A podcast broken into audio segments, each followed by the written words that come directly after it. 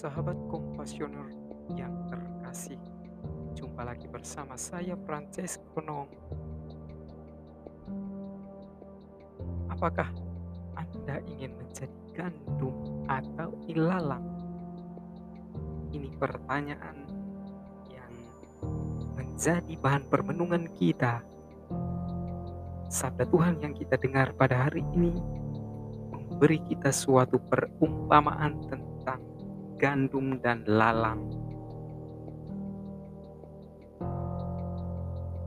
Gandum dan lalang semula tidak dimaksudkan untuk tumbuh bersama.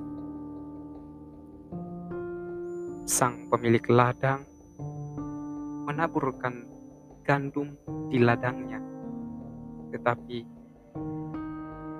di waktu malam oleh musuhnya ditaburkan juga lalang. Orang-orang yang bekerja membantu tuan pemilik ladang itu bermaksud mencabut lalang. Namun sang pemilik ladang membiarkan keduanya tumbuh bersama karena katanya akan ada waktunya. Dipanen kemudian berkas. Lalang akan dikumpulkan dan akan dibakar ke dalam api. Sementara berkas gandum akan dikumpulkan dan dimasukkan ke dalam lumbung tuan pemilik ladang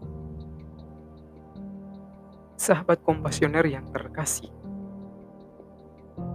dalam kehidupan Anda sehari-hari sebagai orang yang percaya kepada Tuhan, Anda dapat memilih untuk menjadi gandum atau menjadi lalang.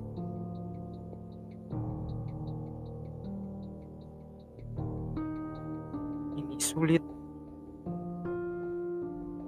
sebab dalam kehidupan orang dapat tergoda untuk menjadi lalang. Kegelisahan dari orang-orang ialah tentang yang jahat, bahwa mengapa ada yang jahat di tengah kehidupan ini.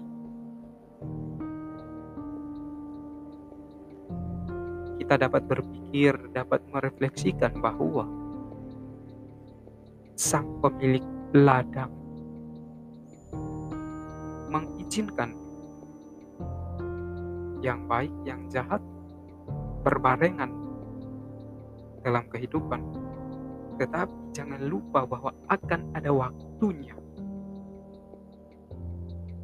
Yang satu, yang jahat dimasukkan ke dalam api, dimusnahkan, sementara yang baik masuk ke dalam lumbung Tuhan kita diberi kesempatan dalam kehidupan kita untuk melihat ke dalam kehidupan kita masing-masing sebagai apa kita.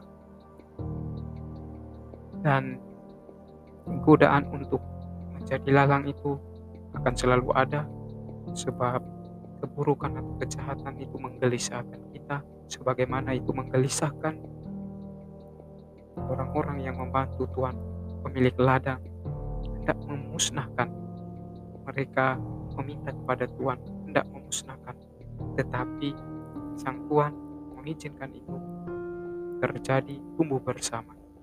Ini menjadi bagi kita penting melihat ke dalam diri kita